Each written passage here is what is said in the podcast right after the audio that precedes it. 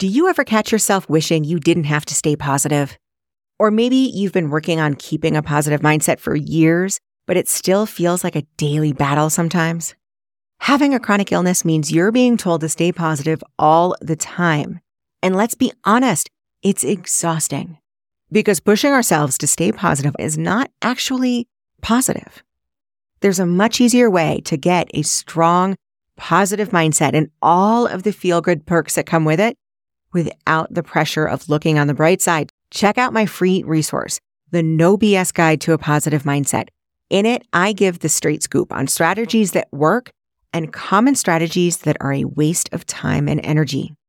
Go to AndreaHansonCoaching.com now or use the link in this podcast description and get your free resource, the No BS Guide to a Positive Mindset, today. Today, I'm talking with Dana Baker Williams. She has an amazing story.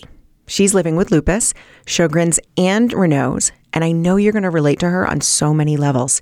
We get honest in this episode and go deep into topics like acceptance, how important and how hard it is to be vulnerable, connecting with other people, how to communicate with friends and families when we have to bow out of plans again.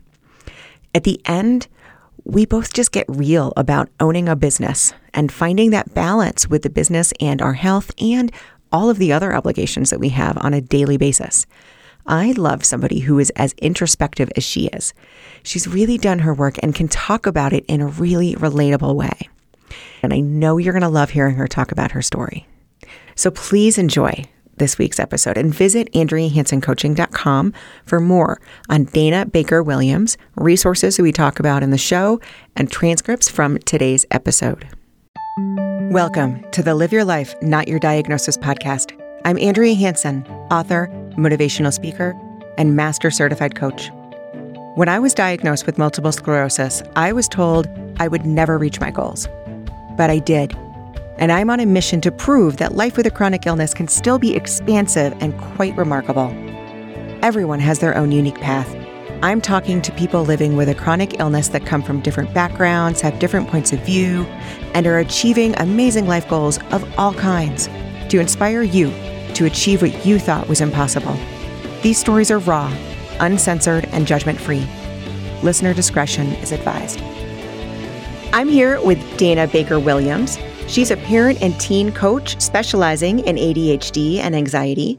Through one on one and small group coaching, she gives parents the tools and support they need to understand the issues, parent more effectively, and connect with their child. She also works with teens and young adults, encouraging them to advocate for themselves, develop resilience, manage their emotions, and increase confidence. Dana's devoted to giving clients the knowledge, understanding, and skills they need to ease family dynamics and help them lead happier, independent, and more successful lives. Hi, Dana. How are you? I'm great. How are you? I'm good. Thank you. Thanks for having me. I cannot wait to dive in. There's so much. What I really loved is something that you said when we were talking before that you eh, had a whole new career and a thriving daughter that came from going on disability. Yeah, it's kind of crazy. Sure didn't think so when it happened, right? So I started getting sick shortly after having my daughter. And I would have, it, it took years to get diagnosed, actually. I don't know if it took you a long time or not, but these things take a while. So I was numb, I was tingling, I was weak, and I couldn't, nobody could figure out what was wrong with me. One person thought it was MS. Then it turned out it wasn't MS. They said, you'll be like this forever. Someone else said, this will go away in a year. It's all in your mind. So it was kind of a nightmare, honestly. Um, but I also I had a job at that point running editorial at Yahoo, or editor in chief of their policies. So I traveled to Pasadena, California. I live in the Bay Area every week for a couple days. And as I did that, I got more and more sick. So it got to the point where I couldn't walk up the steps in my house. I was literally crawling. Anyway, eventually they figured out what I had and as I continued to get worse, I finally had to go on disability and stop working altogether after having pared it back several times. And the blessing of that was not at all the diseases. It was the fact that I was home so I could see what was going on with my kids, right? They were young, really young. Mm-hmm. My daughter was, by the time I stopped working, she was in kindergarten. And when I went to pick up the first day, the teacher said, Oh, I'm so glad you're home now. Maybe her stomach aches will go away and the headaches. And I was like, What are you talking about? I don't know about any headaches or stomach aches. Turns out she had them when I was away every week, whenever I was away. And so by coming home, A, I was able to ease some of that anxiety for her, but I also just noticed a lot of things that she was struggling with. And over the years, the next couple of years, I would notice and I would keep asking the teachers, I'm like, she's having problems remembering numbers or spelling or letters or, and they all said, no, she's fine. She work, does really well. And I thought, yeah, she's doing well, but she's working hours and hours of homework a night and she's in elementary school. So eventually we took her and got her diagnosed and but and she had learning differential ADHD, anxiety, and some depression. But the key piece of this was that we were able to absolutely help her, right? There are people she could talk to, there's therapists, there was medicine that we ended up putting her on. And she was night and day after that. Totally different child. But there wasn't anybody for me. There's nobody for the parents and you get these diagnoses that are big and overwhelming and you think, how am I ever going to help her? It's isolating and scary and you don't talk about it. And so that was when I realized that this is what I need to do. So I started writing. I used to be a writer, um, articles. And from there, I just gently morphed until I decided that I was going to go back and I was to learn everything I had to learn. And I was going to be that person that wasn't there for me, for these other parents. I love that when we go through this um, and yeah. we go through the diagnosis, there's so much processing, so right? Much there's so much just looking at your life, and you've got this new life and all of these new circumstances. And at the same time, you are looking at your daughter in this whole new way yeah. because now you have all this information that you hadn't didn't have before. And I love the fact that when we process things, when we go through things and really fully feel all the emotions and really process it, it morphs into something more manageable to where you just told me a story about going through years before you could get a diagnosis, finally getting a diagnosis. And it's lupus, is that right? I have lupus, and then of course, because autoimmune diseases like more people to play with. I've got Sjogren's, I've got Raynaud's, I've got yeah, right. On and, all. and you had trouble. You said trouble walking, but you. I love that you just kind of you just flew through that, and you're like, but then my daughter, and this is what's going on. And I think that's such a hallmark of someone who has really gone through and done the work yeah. and processed things. And it's hard yeah, let's unpack that a little bit. Tell me about when you were first diagnosed. What was going on? What were your what were you feeling? What was that like? It was actually a relief because I knew something was seriously wrong and I knew it. having people tell you and tell your husband and tell people, oh, it's all in her head and it's stress, it's that. No, I'm sorry. I can't stand up in the shower. That's not stress. it's not in my head. I couldn't cut my meat. It was crazy. And so it was a relief to get a diagnosis in some ways because at least I could say, see, not faking it. But it was also overwhelming and it was scary. And I thought, am I going to be like this for the rest of my life? They didn't know, right? You know, lupus comes and goes and nobody really knows. You don't know what causes it. You don't know, you can't cure it. So it was scary and I felt guilty. I felt guilty because my kids, I had really young kids and I couldn't chase them as I used to do. I couldn't run after them. I, couldn't necessarily hold Kylie, my daughter, when she was crying or my son, Tyler. So I felt guilty about that. I also felt guilty because it frustrated my husband to no end when I was that sick. And it sounds worse than it was. It's how it felt to me. He was scared and dealing with his own stuff, right? But how that came across to me was I needed to get up and do everything, which of course would just make him madder because then he's like, you're not supposed to be doing that. so yeah, I felt guilty. I felt scared. I felt pretty alone in it. It wasn't something I wasn't really a talker about that stuff. I wasn't vulnerable. It was that was not the person that I particularly was. And so that was hard. And it was discouraging. I was like, how do I know what to do with myself? How do I know when I'm going to be okay to do something and not, right? As a parent, as a person, you need to be able to make plans. Plans went out the window, right? You want to go do something with people, but you don't know if you're going to feel up to it or not. So I was also determined that I wasn't going to let this interfere with my kids' lives, that I would go to all of the school things at least, and I would do everything I needed to do and wanted to do and that they needed me for. So it was a whole it was a whole long process. And then there's figuring out when you feel well and when you don't. And can you check yourself as you're starting to get into a flare, but not go all the way into the flare? There's just so many pieces to chronic illness. Yeah. Yeah, I totally agree. There's a lot of pieces. I feel like there's a lot of nuance. And I also feel like there's a lot of levels that happen. You said something that I absolutely um, resonate with, where you didn't feel like you were able to be very vulnerable at 1st Yeah. And I get it. I was the same way. My first reaction was, hell no, this is not going to be yeah. my story. This is not, I, I wasn't in, it's not that you're in denial. No, but you're determined. yeah. And a lot of times it's hard to be in that vulnerable space, but it's often where we need to go when it comes to healing our bodies. I also think it can be necessary for relationships yeah. that we're in. Yeah. And you you touched a little bit on that on the relationship with your husband and what you thought he thought versus what right. you probably thought. right. Right. And you know, you've got friends, but again, you don't want to make it all about you. And at a certain mm-hmm. point you mm-hmm. get sick of yourself, right? Kind of like ah, I'm fine. I don't want to talk about me anymore.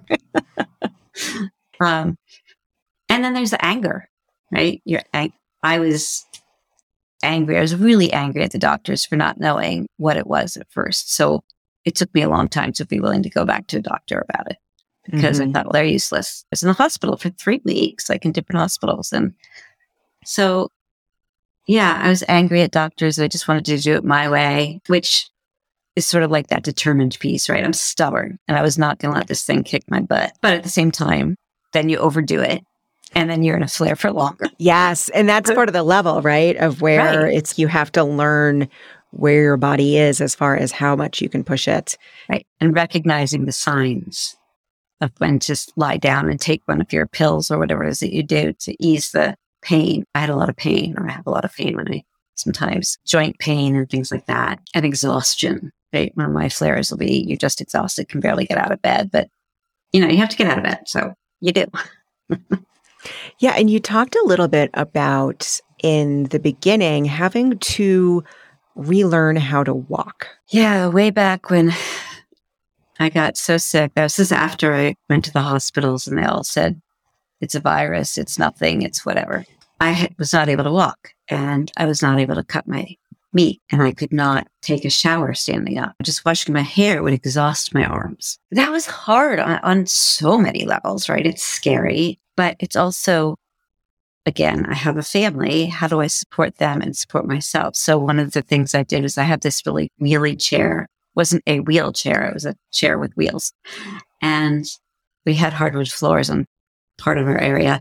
And so I'd have my kids push me around where I wanted to go. They'd like to help. And but then I had somebody come to the house for a long time doing physical therapy and reteaching me exactly how to walk, how to support myself. And at first I'd use whether it was a walker or I'd pull myself up by the stairs, by that railing and things like that. And it's exhausting. It's, it, it wore me out to try to stand and to try to walk and to try to come up with ways to play with the kids where I was sitting. It was a lot. It was really a lot.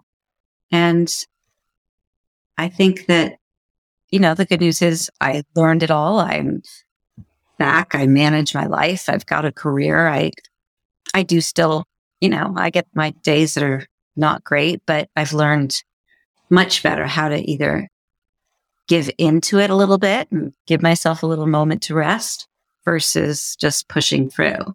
And I've always been a push through it girl. So I think, as we said, that has good and has bad overall, I think it's good for me because I feel like if I didn't do that, I'd feel like it had control over me which it did for so long. And I didn't want to give it that satisfaction.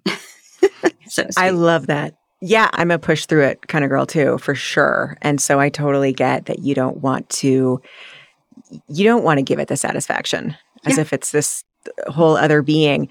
I love mindset. I am fascinated by people's mindset. So talk to me a little bit. I'm sure part of it was your kids and your family, but talk to me about what it was that you pulled on to keep yourself going, even when things looked like, you know, sometimes we take two steps back when oh, we're oh, yeah. moving forward. So what is it that and it might be multiple things that helped you keep that that focus and that drive? That's a really good question. I think, and you're right, I still have it today because I, now that I have this, so many other things pop up. So whether it's a back problem or it's a this problem, constantly have some new problem, which is frustrating beyond belief for everyone. And as soon as I think I'm in a better place, something else happens. I think what kept me going, it was my family, right? It was the kids. I didn't want them scared. I didn't want them to lose out on childhood stuff. I didn't want them to worry about me. And, you know, and they did. And then that could cause anxiety. And I hated that for my daughter. So that was really important. And I, and some of it's just who I am. I'm just really strong. I'm strong willed. I'm stubborn. I'm determined. And I didn't want that. That wasn't what I wanted for my life. I didn't want to be someone who you know, for a while I joined some um, groups online to kind of help me figure it out. How do I deal with this? And with that could be helpful. And other times that was like, ooh, these people are all just so in such bad spirits that it brought me down or I didn't, I, it didn't resonate with me because I didn't want to be that. I wanted to still be myself, but being able to move and do things and see friends and play with my kids. um, so, you know, my, my husband, the whole family aspect was important because I did feel guilty. I wasn't who he married anymore. I wasn't what he signed up for. So that, that took its toll on me. But at the same time, the other side of that is I needed to push through for him because that's what he was expecting. That's who he was expecting, right? That's the people we were. We're adventurers. We're travelers. We love to travel. We love to hike. We love to kayak. We love to ski. yeah. Um, so I needed to find a way to, to be able to do those things. I think that's, there's so much to that because it's this idea of, I, I think a little bit when we're, and I'd be interested to see what you think, when we are thinking about I need to do this because it's what so and so expects, like our mm-hmm. spouses or our partners, whoever it is. I think there is a little bit of projection from our part to where it's really, I need to do this because this is what I expect of myself. For sure, there's that. I don't know. I think that, I think they're both true. yes. I think they were both true. Yeah. Yeah, for sure. I think it's interesting because this idea of guilt is so common. I felt Crazy. it a lot. Honestly, I would be shocked if I talked to somebody who has been living with a chronic illness who didn't at some point feel guilt. It's just yeah. part of, I think, the just part of the wonderful array of, of emotions that we all yeah, get. so many emotions. yeah, and but at the same time, it's also when you look at it, it's I don't want to say it's unnecessary because I think all emotions are necessary, but when you look at the reason behind the guilt, right? It's like, why? How did you reconcile? I don't know that I fully did. I don't know that I, I can't say that I'm guilt free or when this happens or something happens to me again and I throw my back out or whatever it is. I'm not sure I don't still have some of that sometimes, right? If it's stopping anyone from doing what they want to do, which it doesn't, which is good, right? My family's all, they, they all have their own lives here, but my husband goes and does his stuff if I can't do it with him. But it does still bother me. It does still ping at me a little bit sometimes. I'm just like, ah, um, it's not fair to whomever it is I'm feeling guilty about, even if it were like friends, right? So with friendships, you still have to participate. You have to make plans and follow through on the plans. So if you're someone who isn't able to follow through on the plans over and over again, right? That that shifts that dynamic. It's not completely without guilt because you're letting somebody down a little bit, right? I was supposed to be there. I'm not. Supposed to be going to, to do this weekend. I'm not. Eh, so I do think there's still some place in me that will feel guilty sometimes. I do try to also just say it is what it is, right? Mm-hmm. And it's not like there's something I can do about it. I'm doing everything I can possibly do. yeah. And I think that's the reconciliation right there is understanding that, and we all feel this, that it something like that is not necessarily going to go away. Right. But and, it's also not in your control. Right. And it's not necessarily pushing it away when we feel it, but understanding that it's okay. It's okay yeah. to feel guilty. It's okay, right? Not judging ourselves on these emotions. I think there's a lot of there's a lot of I, I don't know what the word is belief out there for lack of a better word that you have to move on through these emotions in order to be successful and go out and do right. these things. And I don't think that's ever true. I think you said it beautifully. It's like we don't necessarily stop feeling them, but the reconciliation is, you know what, it comes, it happens. Yeah. It's just there. Just and that's, yes. It, and there's no reason to push against, just feel it, move on. Yeah. You get to a point with all these emotions. And I tell this to my clients as well. It's a, you can't avoid the emotion, you have to move through the emotion. And so if you're anxious about going to do something, for instance, because I don't want to get hurt or I don't want to fall or whatever it is, I can't just avoid it because by doing that, you're reinforcing it. You're reinforcing that anxiety or that worry, that guilt, something's going to go wrong. So instead, the reconciliation comes from acknowledging it, maybe sitting with it and letting yourself feel it for a little while before you say, okay, I need to put it back in my box over here now. And I need to mo- keep moving. I have to keep going. Because the other thing is, is if you're not strong and determined and wanting to push through it, that's not a fun place to go to, right? To always be sad and angry and depressed and guilty and feeling bad about what you have and who you are. That's such a place that you don't want to spend your time.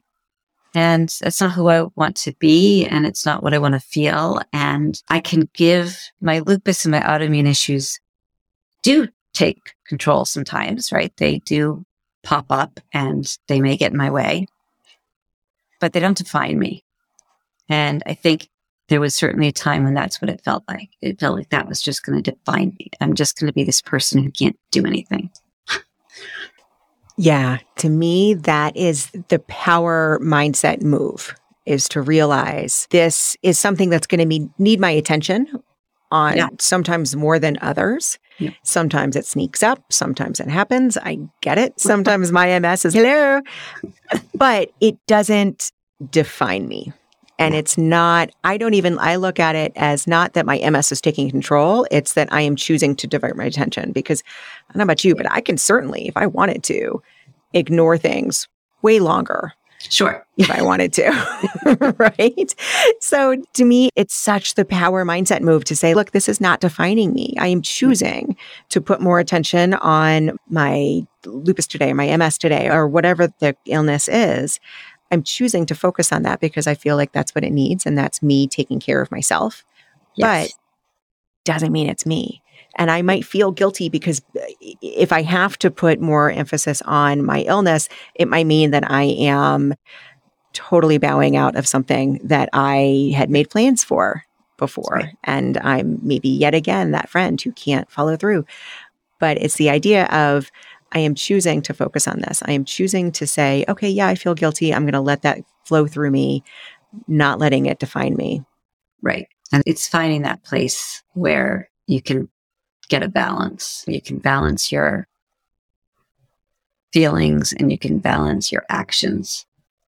Sort of say, okay, yeah, I'd really prefer to go here today, but doesn't look like that's where I'm going to be going. So let's recircle back. And how do I, if I'm in a flare, how do I keep this flare to minimal? Right. And part of that is by making that choice to pay attention and say, Oh, I'm feeling these feelings. I'm feeling this pain. I'm feeling this weakness. So therefore I better pay attention and take care of it. So it doesn't become you know, a week long flare or a two week flare or I end up back in bed. Right. So you're right. It is, it's making those choices and and feeling okay about making those choices and hopefully feeling somewhat good about making the choices because you're actually hopefully helping yourself out and keeping it from being more than it needs to be right then. Right? Yeah, I think that's key. That's something that took me a little bit to figure out. a long time. I wasn't always so zen with it. Sometimes yep. I'm still yeah. not zen with it. yeah. What so what would you tell cuz I'm sure there are people listening that don't feel as as much ease as we're talking about, right? I think it mm-hmm. Mm-hmm. you need to get to a certain point of processing and living and understanding your illness and how it works with your body, which is totally different with every single person. And yeah. I'm sure there are people listening that aren't feeling so copacetic with it. So what would you tell them like how what would you tell them as far as how they can move into that feeling of no, it's okay to not push yourself? It's a really great question. I guess I'd say a couple things. One is it is what it is. So you can't change that, right? Whatever you have, you have it. And as much as you may wish it away, it's not going to go away. So if it's a chronic illness, it's here to stay. And so how do you get to live with it and emphasize the live as opposed to emphasizing the illness. And I think how you do that is a giving yourself time. It does take time and giving yourself some self compassion, that leeway to sink into it when you need to at first, because it, it takes, I guess it takes people different amounts of time. It took me years to really get to that place where I could read my body enough even because it been so programmed to push it away and push it away and ignore it. that that was a big mind meld for me to have to shift over and be like, okay, I guess I'm sharing my body with you because you're not going away. so I have to incorporate you.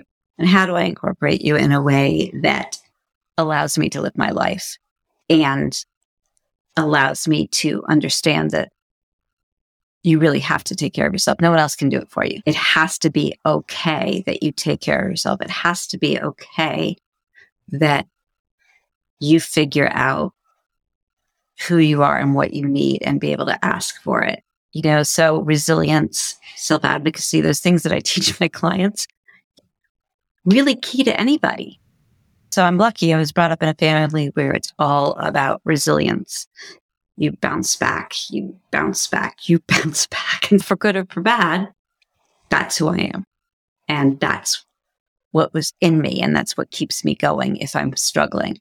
But what enabled me to live with this was a way of kind of having a growth mindset with it in some ways, right? It's that I'm not being very articulate. I think you're being amazingly articulate. I was just thinking earlier, oh my God, get out of my brain because I totally understand all that you are saying here. You have to make room for yourself. You have to prioritize yourself at some point. And as women, that's, I think that's really hard for us in general. So my guess is, and I don't actually have proof of this at all, but my guess is women feel a lot more guilty and have a lot harder time giving themselves the space to understand what they're feeling and how they should or can help it. How can they help themselves? How can they feel better? And then if that means lying down, which for me, sometimes it's lying down with my legs up on a pillow. How many years did I have it before I finally realized, oh, that works? like a lot of years.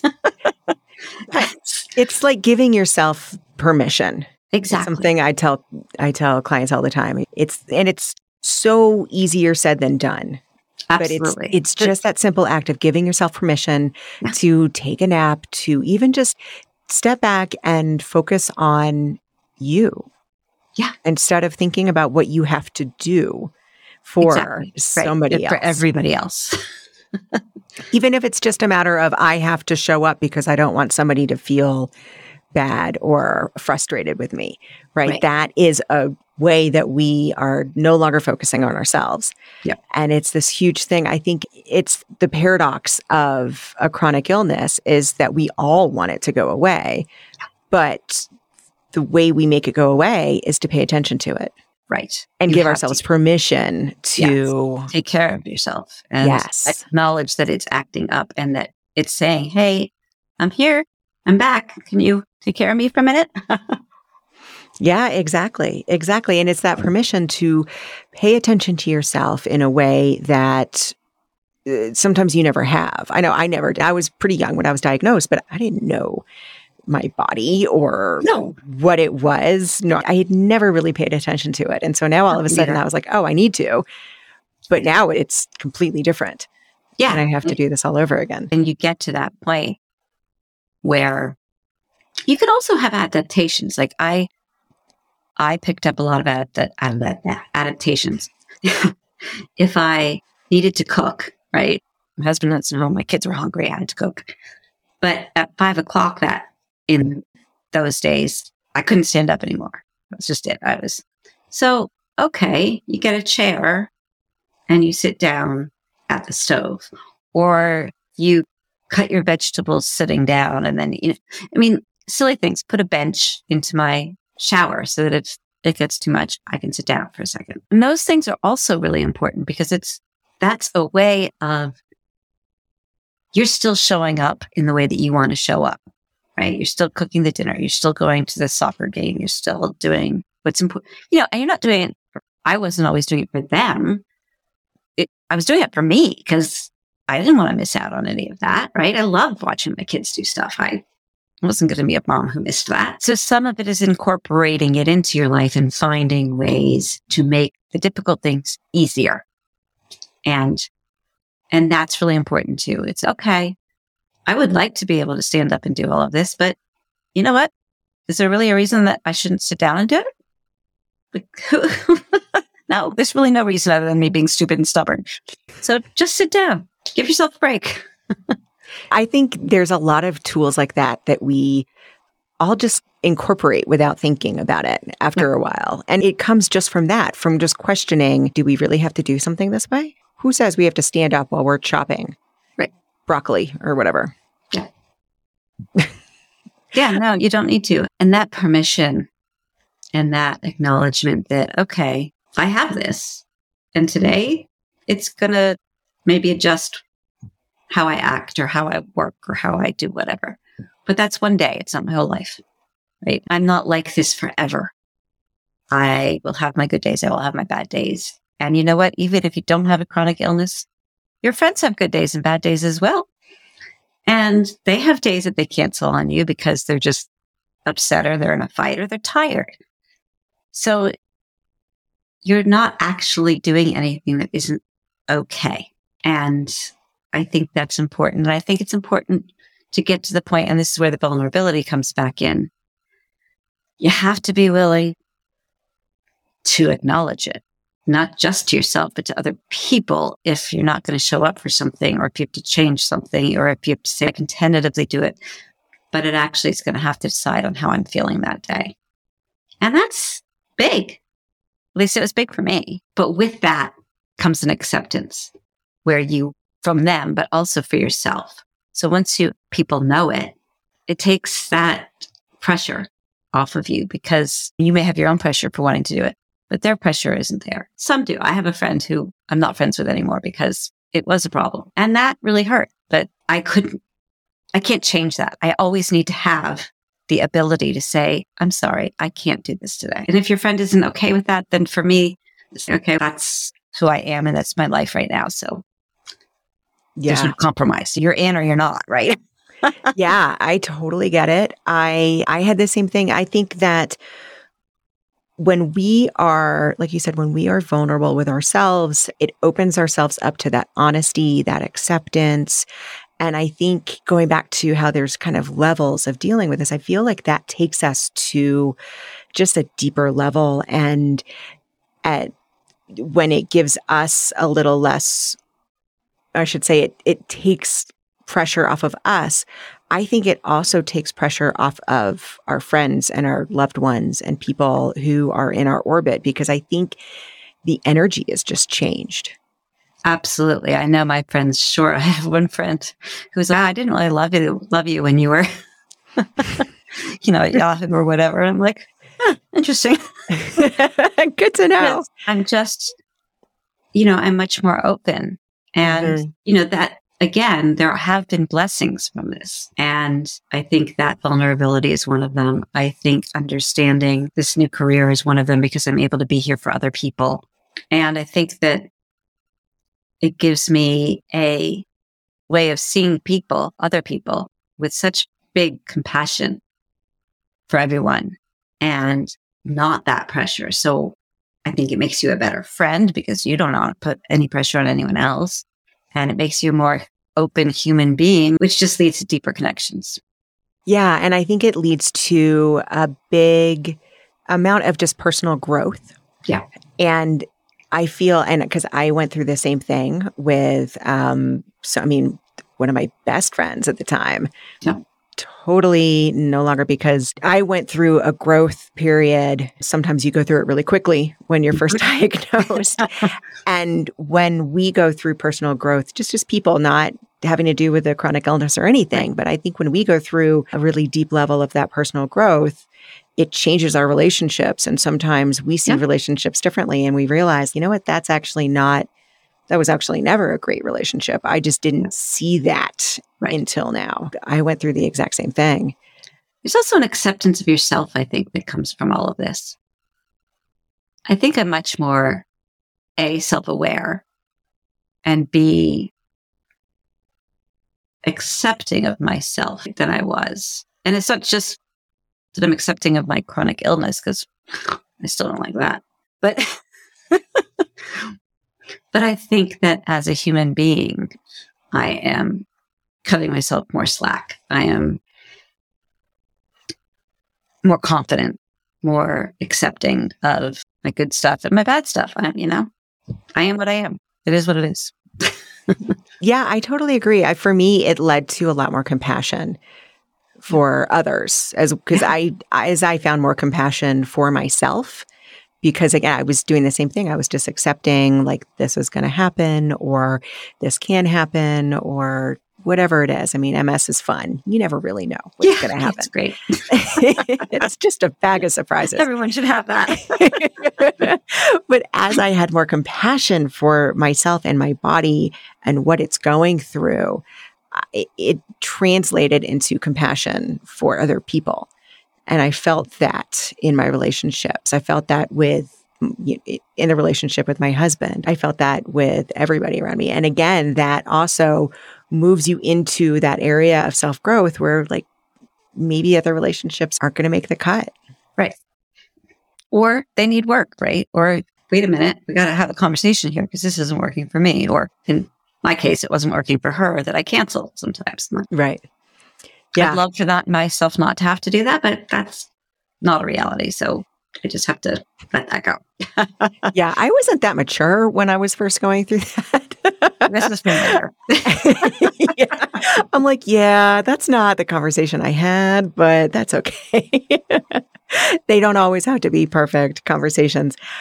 I love how you were talking about different ways, different adaptive uh, ideas that you had what are some, because we all have things that we do on a daily basis, even if we don't really realize it, but what are some of the things that you do, even just on a daily basis, that help you either with um, keeping a flare from coming because it's uh, you know some kind of a self-care or something with really what, what are some things that you do?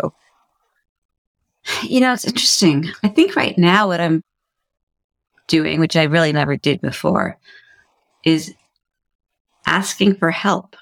sometimes. Not a lot. I'm not great with it, but I'm a lot better than I used to be. and if I'm struggling, so one of the things I have often are painful joints and weak joints. So if I'm trying to open a jar or whatever, and I can't um, early enough, quickly enough, I'm like, here, can you please do that for me? Which is obviously such a tiny little thing, but I kind of find those things hard. For whatever reason, I find that so. So I teach others self advocacy. My own, it's a process. so asking for help is one of them. Um, I'd like to say I lie down when I feel it coming on. I'm not really that good at it. That still takes me a little while to clue in and actually give in. But as soon as I do, I'm like, oh, why don't I just do this as soon as I start feeling this way? uh, I think that, what else do I do?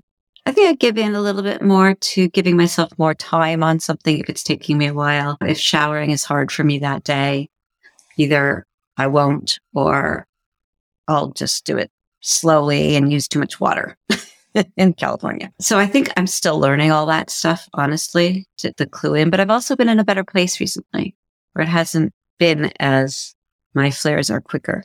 And I think that is because I do tune in and maybe I don't go and lie down as fast as I should, but I cut myself some slack. Maybe I won't cook dinner. Maybe I'll order dinner. Maybe I won't clean the house. Little things that will just give me a break, honestly. Yeah, that's huge. I do the same thing. Looking for, I always say the devil is in the details. Yes. And like you said, like maybe if it takes you, let's say, a minute to muscle open a jar, if you spend 15 seconds and then ask for help, that's a big deal. That's a lot of energy. That's a lot of time. It is. I know it doesn't sound like it, but if you do that during the day, it can really help. Yes, it lets it go a little bit, which helps the pain because you're not doing it, but it also helps in that energy and that exhaustion because you're not using the energy to open that jar or mm-hmm. whatever it is that you're doing or not showering because that took energy. Like, you know, you only have, especially if I'm in a flare, I only have so many things I can do in a day. I just don't, you know, I'm either exhausted and in pain. And okay, maybe instead of getting up, washing my face, taking a shower, getting dressed, if that takes like most of my energy, then okay, that's going to leave me not doing much for the rest of the day. So how do you balance how much energy you have? And that, and I think that's, now I'm thinking about it. That's a big piece. It's taking stock and being like, okay, what is my energy level today? What is my pain level? What is my anything level? And then adjusting that accordingly and saying, you know what? Okay. Showering takes too many of my spoons, takes too many of my, too much of my energy. So we're going to leave that today which gives yeah. me more energy to play with my kids. I think when we're looking at tools, I think the tool of self awareness is often overlooked. Absolutely. But I think that is a tool that we need to use every single day. Yes. Yes. Self awareness. And that's been a huge, that's one of the blessings of this, right? Is that I have, I've had to become more self aware. We all have, mm-hmm. right? Because you have to tune in. And I think that's that's really important. That's a great point. Yeah. So you have this really amazing business that you are working on. And you're not only are you working with parents, you're working with teens, yeah. which as someone who actually doesn't have kids, I find that just fascinating because my niece it's it teens terrify me. I'm just kidding. my niece and nephew just turned, they're just now teenagers and they're lovely. So I'm Teenagers are great. But I think that it's amazing. But going into it, how did you know you were ready? I know you said you just kind of started writing. That's how you got slowly I, went into it. But how did you know you were ready for a business? I think it was, I got so much positive reinforcement from these articles that I wrote. And so many people sending me letters saying, Oh my God, you've changed my life. Oh my God, this is really helpful. Oh my God, that's my child that you're describing. What do I do? you know, I think that was helpful for me to give me that boost that felt that I could do it. Um, and it wasn't easy. Like it's not something that you you know, as you know, right? You turn on your coaching career and everybody flocks to you. That's not how that works. And so it's a lot of consistency. It was a lot of having to show up even if I didn't know how. And so I think it supported myself as I went because I would, as soon as I felt like, oh, I can't do this, somebody would give me a thank you or a, I really need your help. And then I thought, okay, I can do this. So in some ways it was gradual and in some ways there's ups and downs in it, right? In any business, there's seasons and stuff like that. But I think what really did it for me was just that I was just adamant that, that there had to be a better way. That people, parents do not, and teens, nobody has to feel like this is, you're the first person to go through it, right? It's so daunting and isolating. And that's so sad because it doesn't need to be. Because uh, you luckily nowadays, mental health is being talked about more, but it wasn't when I was doing it. And even now, my clients are like, yeah, I don't talk to my friends about this because it's not just about their child. It's about the family dynamic. It's about how you handle the family dynamic, whether it's a chronic illness, whether it's ADHD, whether it's anxiety. There's a dynamic that shifts and changes, and it can be a spiral downward pretty easily. And I think my conviction that this was needed and I just needed to be there for people. I've always been such a people person and such a, I have a big heart. And I think I just let that lead me. Yeah, I think there's a lot to be said for that passion piece. Yeah. I, yeah. I, mean, I think on one hand, I have never ascribed to the idea of if you're passionate about it, just go for it and it's going to happen because you love it and that's all you need. And I, that sounds really pretty. I don't think that's necessarily all of it. But I do think that when there's that passion and when we see not necessarily because our clients are ourselves, but when we see ourselves in how we're helping our clients, we know that, hey, this is how I helped myself, and this is how I felt, and this is how you can feel, and this is how you can be helped. There's that piece that really keeps us going when the doubt steps in. Yes. And the doubt does come in. And then it's, that's exactly right. It's that that's where the passion helps because that also helps sustain you in those times that you're like, eh, never mind, I'm done. I can't do this.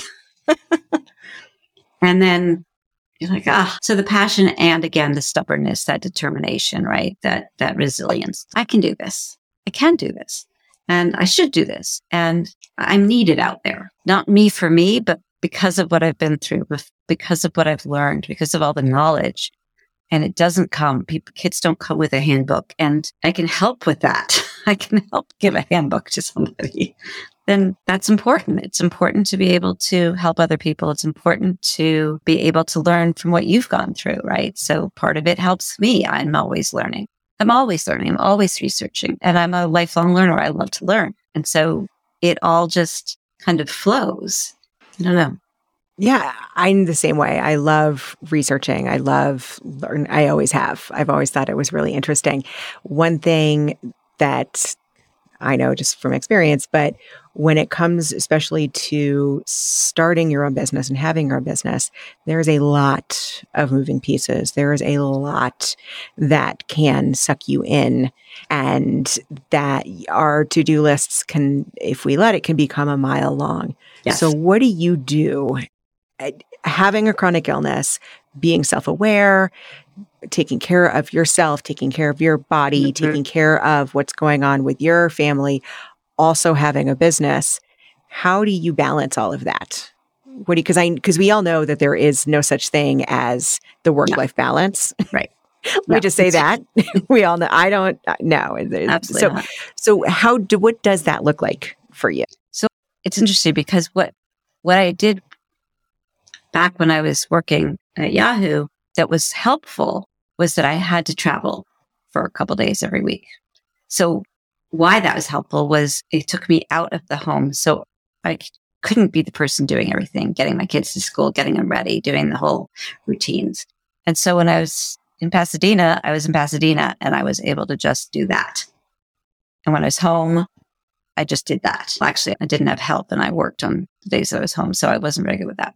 But I think you're right. It's much easier to kind of figure out which needs you more that day almost. Like how are you going to balance a day? Because it's not a life work balance all the time at all. One of the ways this year I shifted was to block my Friday afternoons. That was a, I just thought, oh, wait a minute.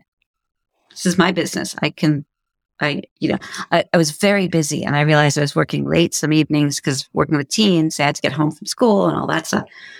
So I started eating into all of my time. And I thought, wait a minute, wasn't the reason for me doing this going back to work was partially so that I could balance my life. So I've blocked my Friday afternoons and I'll open it up if I need to for something, but that's my choice. And if I keep it blocked, at least then that gives me that option. I chose not to work late every single night. So I'd have a couple days that I'd take the teens. So I do that. I try right now. One of the ways I'm working that is not to do all the things, right? Because there's so much you can do, and social media and all of that can just suck your time and energy. and, you know, so, okay, maybe I'm not posting something every day. That's okay. My clients don't come from my Instagram account. so, you know, I give myself a break on that. So, little things that I can find to help me balance the time that I have. And then if I'm not in a good place, whether it be for my kids are busy and I need to do something, or I went to Africa a couple few weeks ago and I took that time and I didn't post and I didn't interact. And I was just like, no, I'm in Africa. I'm going to actually be in Africa. Even though there's Wi Fi, I am not necessarily going to be having my clients. And I, I didn't see my clients. I waited till I got back. So making those choices, and they can be hard to make sometimes because you feel like you should do everything, or I feel like I should be doing everything. And again, one of the things you learn with chronic illness, you can't do everything. You can't do it all at the same time anyway. So you can have it all maybe, but not all at the same time. yeah. And you know what? A little secret is even if we didn't have a chronic illness, we still couldn't do it. We still could. Yes, that's absolutely true. yeah, I think that's something. Yeah, I think that's something that I certainly forget, and I think that's something that's easy to forget when you have a chronic illness. You think, eh, were it not for this chronic illness, I'd be able to do fill in the blank. Yeah, no, and that fill in the blank is like be everything to everybody all the time. Right. And it's just right. not. That's not true. No, yeah, no, not true. It's not. But I love not true. exactly. But I love the empowerment. I've always loved the empowerment that comes with like, I am choosing to. I am choosing to I turn off my Wi-Fi when you're traveling. I mean, that's amazing that you're traveling still, yeah. and you, you still have all of these things that you're doing, and you're choosing to. Right. I mean, honestly, what they are is that you're putting up these boundaries, right? Right. Loving boundaries. Yes. That conversation with a client this morning. you can have boundaries and you can do it in a loving way. It's yes. good for both of you. Absolutely. I think boundaries are 100% for us, honestly. I think if there's if it benefits somebody else, I feel like that's a bonus, but I feel mm-hmm. like first and foremost it's for us. And within that boundary, it's making a choice. Yes. And I think with that choice comes empowerment. And I think language is important on that one, actually. I think the fact that using choose is really good. I actually said to my husband last night, he was saying, I don't remember what he was saying, but he was saying something about, I need to do this. And I was like, You're choosing to do that. And he's like, Oh, yeah, that puts a better frame mind on it. And I was like, Yeah, because it is everything you do and everything you don't do, those are choices whether you do nothing, that's making many choices. right. So it's a great way to feel if you can put that power back in and say, I choose, I want, I get to, instead of, I need to go exercise, I get to go exercise right now. Lucky me. yeah, there's so much weight that comes from constantly telling ourselves, I have to do this. Yeah, have to, should have. Oh my God, they're so hard. Yes, or I need draining. to do this. Yeah, or I should do this. I mean, there's there's so much mental energy that's just given away right. when we talk to ourselves that way. Yeah, and you don't think words could have power in that way and could really let you relax if you choose to not have a should or choose not to listen to that should today because coulda, woulda, shoulda. Not always, just because you can doesn't mean you should all the time. right. And, yeah. And choosing that is a lovely way, again, of feeling how much energy you have, right? Because you can get a lot of energy back if you cut yourself that slack and just say, hey, nope, can't do that today. Yeah. And that's okay. 100%. It's giving ourselves that permission, understanding that it's okay, knowing how we talk to ourselves and not putting anything that we have to do. Because you feel like, what do we have to do? We have to breathe. That's about it. Many chronic illnesses have fatigue and lack of energy. Yeah. And just in talking to yourself, you can get some of that back.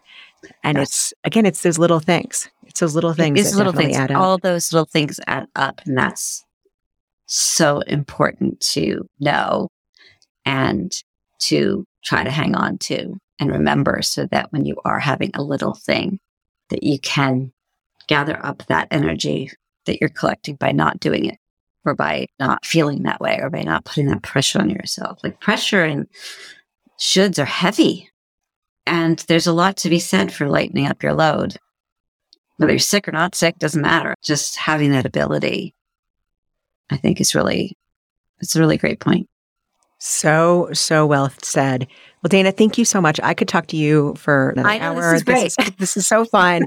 I am absolutely going to have links in the show notes from today's episode on how people can get a hold of you. But why don't you just tell us a little bit about what you have going on and how people can find you? You can find me at parentinginreallife.org. And I am sort of on all social media as parent in life or parent in real life or some semblance of that. And I have a blog there. It's free. It's about everything parenting and everything mental health. So go for it. Read something. Let me know what you think. If you do go read anything. um, yeah, I really appreciate you having me on today. This has been great. And it's actually been a great reminder because I'm thinking through things as I'm hearing it from you too. I'm like, oh yeah, I got to remember to do that.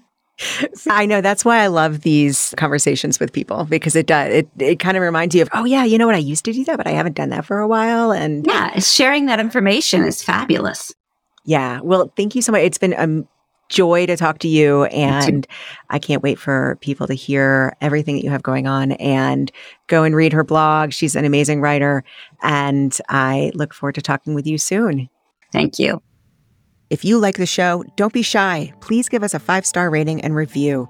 Follow us on Apple Podcast, Amazon Music, or wherever you're listening right now. To see complete show notes and resources mentioned in this episode, visit AndreaHansonCoaching.com. Thank you for joining me, and until next time, take care.